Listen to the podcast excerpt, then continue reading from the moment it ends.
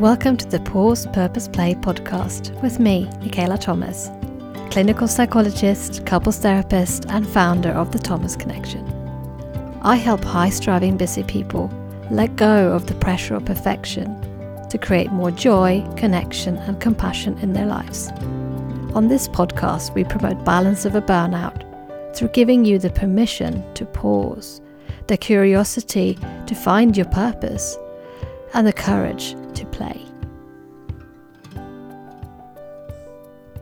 Welcome back to the Pause Purpose Play podcast with me, Michaela Thomas. In this solo episode, we continue our journey through my book, The Lasting Connection, on how to develop love and compassion for yourself as well as your partner. And this is really important in this episode to consider the threats to your connection, the things that make your connection stretch and strain, the things that make you maybe drift apart. So I call that stormy seas. And all relationships have these stormy seas. All relationships go through hardship at times across the lifespan of your relationship. So, in this episode, I want to talk you through three different kinds of threats to your connection and what you can do to try to cope with them. We're going to think about infidelity, which is a betrayal of trust. We're going to think about parenting, actually how hard it can be to go from two to three. And we're going to think about coping with mental or physical illness affecting you or your partner or both of you. So let's get started with these stormy seas. It doesn't mean that you won't have calm, smooth waters again. Life does have a tendency to sort itself out eventually. The things that are hard will just pass. But the way you respond to the stormy seas can make a difference between having your ship completely wrecked or just setting anchor and staying steady in the storm. I think of infidelity as a fire hazard. Infidelity in your relationship can threaten to burn your house down. Now, it's impossible to completely fireproof your house, but you can take precautions to protect your connection. Take note of these potential fire hazards making close friends with a colleague that you could be attracted to, spending time confiding in a friend you could be attracted to, working closely with a colleague and celebrating success together, office parties or social settings where alcohol might lower your inhibitions, sending text messages late at night to someone you could be attracted to, physical touch with someone you could be attracted to, outside of your partnership, that is. So you might see a bit of a trend here right? That these people outside of your partnership where you feel a physical attraction or you share an emotional connection, that could be a slippery slope. That could be a fire hazard.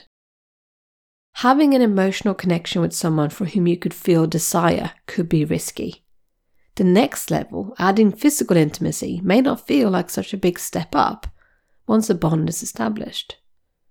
So you can see how you can easily cross your own boundaries going from just having a good time together with a friend or colleague to suddenly there being something more there. Professor Don Baucom, who's the founder of behavioral couples therapy, calls this a slippery slope, as you may not even notice yourself gradually slipping past your boundaries. If you finish a difficult project with a colleague, staying late in the office, you may go for a drink or hug each other to celebrate. Then the release of finishing the project and the alcohol lowering your inhibitions, dot, dot, dot, you may end up crossing that boundary that you hadn't planned to. It's not that common for infidelities to be pre planned and premeditated. Often they are things that just happen in the moment because you find yourself struggling to say no. So, a fire needs fuel, heat, and oxygen to ignite. If you know that you find this particular colleague attractive, you fancy them, you think they're good looking, then that is your heat. If you've been unfaithful before or more recently gone through a challenging patch in your relationship and you feel starved to positive attention, then your fuel is dry. Add alcohol and a celebration, and you're blowing air into your co working relationship to go beyond that combustion point and ignite. When the heat of that moment is gone and the fire has been put out, you may be left with the cooling ashes of betrayal. And there's no taking it back once you cross that line. You may then be left with feelings of shame and guilt. Now, I want to be really clear here that infidelity is when you cross the boundary of what is not okay within your committed relationship. I'm not talking about polyamorous relationships or open relationships where you have an agreement that you can do these things. I'm talking about betrayal because this is something that would hurt your partner. If you participate in an infidelity, you will injure your partner, leaving them with a sensation of trauma. The impact of an infidelity or affair is vast to both partners. The brain of the injured partner has a similar reaction as going through a traumatic experience, like having survived a car crash. This is why infidelity is seen as a relationship trauma.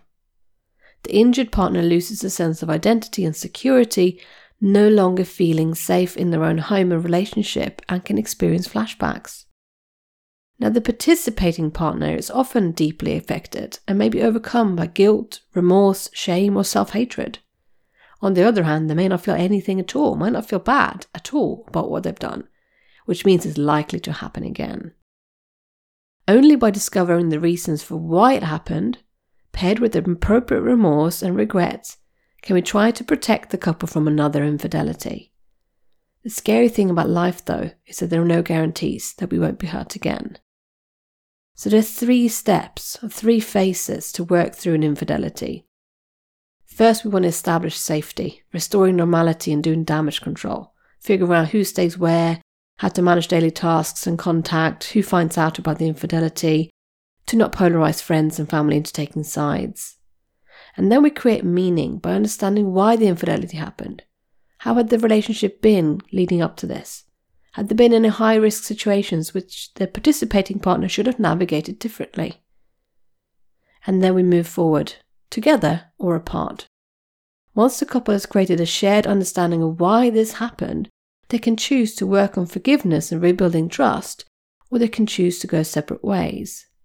Either way, this phase is about healing and repairing after the rupture. If you've been affected by infidelity in your relationship, do keep in mind that there is treatment you can receive. That does not mean that you have to stay together with your partner, but it will help your brain to heal this damage that's been done. So if you need to, you can reach out to my team to speak about getting psychological therapy one to one for you and your partner, or just for yourself if you have decided that you want to leave your relationship. You can go to thethomasconnection.co.uk and leave an inquiry, and our team will get back to you, helping you through this really difficult phase of stormy seas. In our next solo episode, we will continue with the stormy seas, moving on to the parenting puzzle and how much becoming parents puts a strain on your couple's relationships. And until then, do please take care of yourself.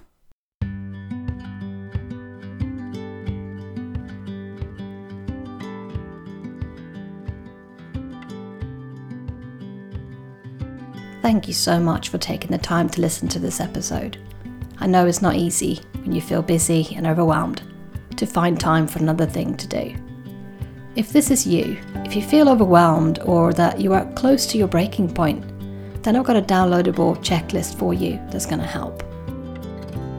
This checklist is called Calm the Overwhelm.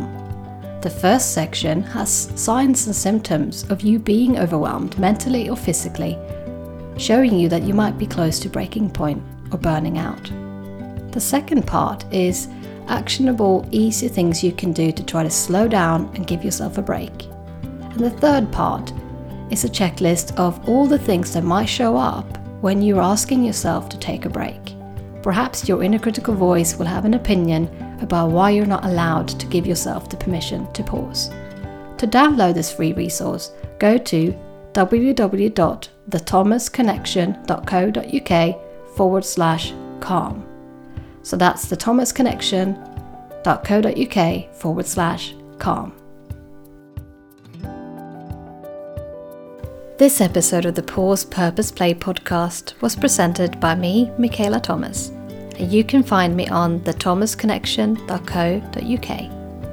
And because great work rests on having a great team, this episode was kindly edited by Emily Crosby Media.